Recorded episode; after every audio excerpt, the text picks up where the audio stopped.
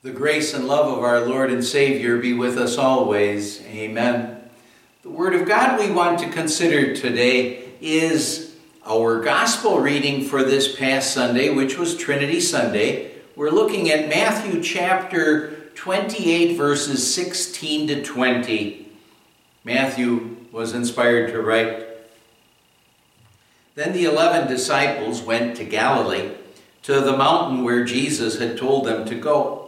When they saw him, they worshipped him, but some doubted. Then Jesus came to them and said, All authority in heaven and on earth has been given to me. Therefore, go and make disciples of all nations, baptizing them in the name of the Father, and of the Son, and of the Holy Spirit, and teaching them to obey everything I have commanded you. And surely I am with you always to the very end of the age my dear friends in Christ, on Easter Sunday, our resurrected Savior told those women to tell the disciples, Go and tell my brothers to go to Galilee, there they will see me. Well, go to Galilee. We know that the disciples, they did stay in Jerusalem for a week because, well, on Easter Sunday, Jesus appeared to the twelve without Thomas, and then a week later he appeared to the eleven, including Thomas this time, including doubting Thomas. And after that, what Jesus did is he appeared to seven of the disciples who were, who were fishing in the Sea of Galilee. And then our text, what it does is it marks the fourth official appearance that we know of when Jesus spoke to a larger grouping of the disciples.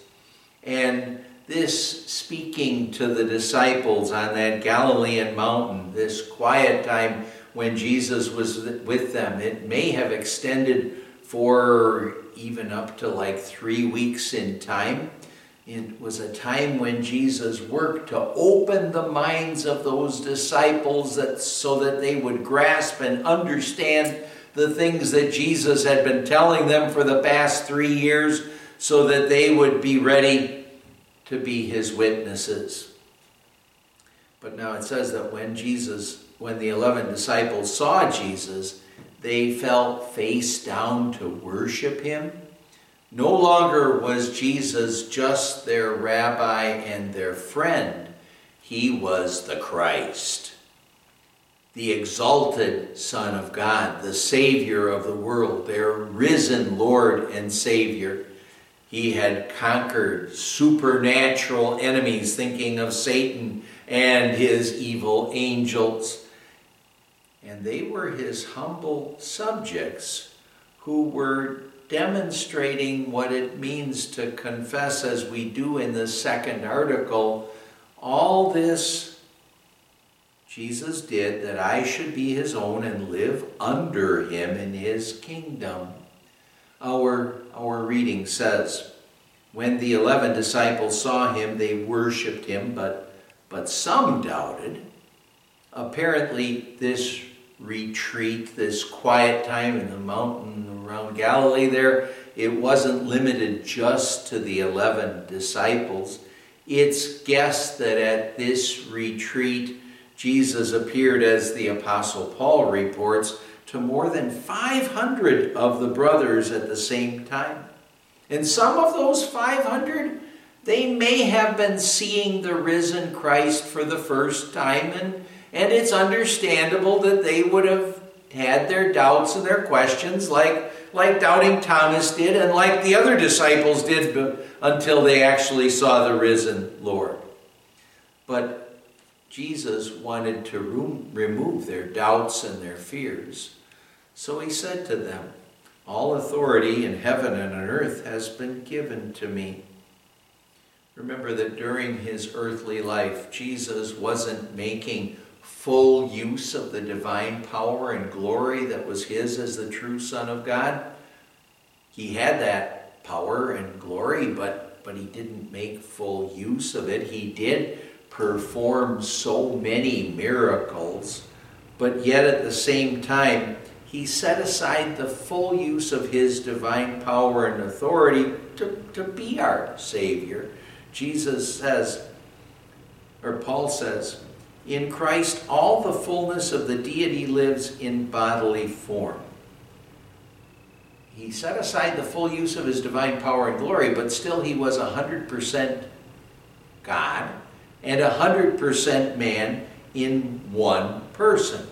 At the beginning of his ministry, Mark records for us Jesus went to the synagogue and began to teach. The people were amazed at his teaching because he taught them as one who had authority, not as the teachers of the law.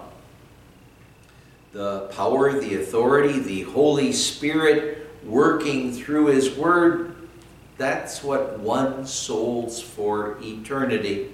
And of course, the most spectacular display of Jesus' authority was when he went to the cross to fight against Satan, sin, death, and hell, and to win the victory for us, to win that victory single handedly. Since he has, as it says, all authority in heaven and earth, he wanted those disciples, and he also wants us to know that we live in times when we'll want to make sure to preach the law and the gospel so that the Holy Spirit can win souls for Christ and for eternity. As we go in the name of our triune God, let's remember we're preaching the law and the gospel not because we decided that that would be a good idea, but because Jesus authorized us. He told us to go and make disciples. And well, we don't actually make the disciples. That's the Holy Spirit working through our word, of course. But we have this command go in the name of the triune God. That's what Jesus knows our world needs. And since we have this authoritative command from Jesus, we know He's going to support us as we go in the name of our triune God. Our Lord says, my word will not return to me empty, but will accomplish what I desire and achieve the purpose for which I sent it. Jesus said, Therefore, go and make disciples of all nations by baptizing and teaching. Those are the effective tools that He gives us to go in the name of our triune God. He works through baptizing with water and the Word, and through teaching God's Word. Paul said, faith comes from hearing the message, and the message is heard through the Word of Christ. It's the Word of God that works on people's hearts to call them to faith from unbelief and into God's believing family. The Holy Spirit works through that Word and through the sacraments to call us to faith. And well, when Jesus told us to go and baptize in the name of the Father and of the Son and of the Holy Spirit, he's talking about how through baptism, what happens is that we're brought into God's believing family. And as members of God's believing family, we have the blessings of the Trinity. God's God the Father's love and care for us, body and soul.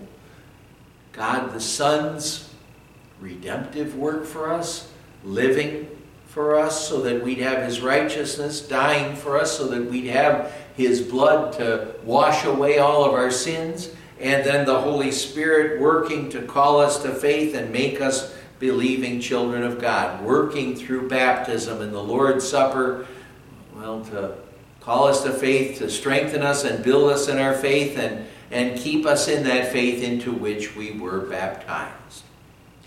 But now, when we go and make disciples, we are to teach them, he says, to, we are to teach them to obey everything that Jesus has commanded us. Why everything? Wouldn't it be nice if there was just a minimum daily requirement of what we'd need to, to have God's blessings? So that we have something. I always think of minimum daily requirements. I think of Special K cereal, cereal and its minimum daily requirements. And people seem to think, well, let's get by religiously too, minimum requirements. But Jesus says, teach them to obey everything I have commanded you. And maybe I just think here a number of years ago, many years ago, when we had gotten Alexander a tricycle for his for his birthday and it needed some assembly and what I did is figured, well, I'm the dad, I can figure this out and we worked to put it together and it didn't quite work right and we needed to take it apart and follow the directions to get it right.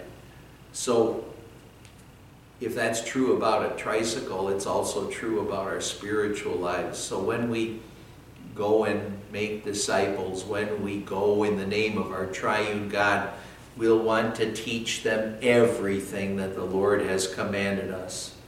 We ourselves will want to learn everything that the Lord has commanded us in His Word because, well, we don't want to follow. Because when we don't follow what the Word of God has to say, then things don't fit together right. Then we have problems and troubles in our lives. But what does Jesus say? He says, Blessed are those who hear the word of God and obey it. Jesus closes our reading with this promise Surely I am with you always to the very end of the age. What a promise that is for us to take with us as we face life's trials and troubles and problems, and, and also what a promise it is when we think, yeah, God says He's going to be with us always, despite the fact that we're kind of not always with Him. We sin against Him, we rebel against Him, and still He says, I'm going to be with you always. Well, what a wonderful promise that is as we go in the name of our triune God, our Savior, who conquered Satan, sin, death, and hell single handedly. He's never going to leave us or forsake us. Do you realize how blessed that really makes us? We are so blessed, and that means we're going to want to join well, Peter and John. Remember in the early Christian church, what happened to them is they had been preaching the Word of God, and they were imprisoned for that, and they were called before the Jewish officials and the Jewish officials told them, no, don't preach Jesus anymore, or else you'll face further punishment or imprisonment. And those two disciples, they said, we cannot help speaking about what we have seen and heard. And now we're going to want to do the same thing because we have Christ's effective tools. We have the Word, we have the sacraments. And that's going to enable us to do so much to go into all the world and preach the gospel to all creation. Go and make disciples in the name of our triune God. Amen. Let's pray. Lord God, Heavenly Father, build us up and strengthen our faith in Jesus so we treasure what we have in Christ. That is, the forgiveness of our sins and the certain hope of eternal life. And then also that we want to do everything we can to go and make disciples in the name of our triune God. We pray in Jesus' name. Amen. And the grace of our Lord Jesus Christ and the love of God the Father and the fellowship of the Holy Spirit be with you always.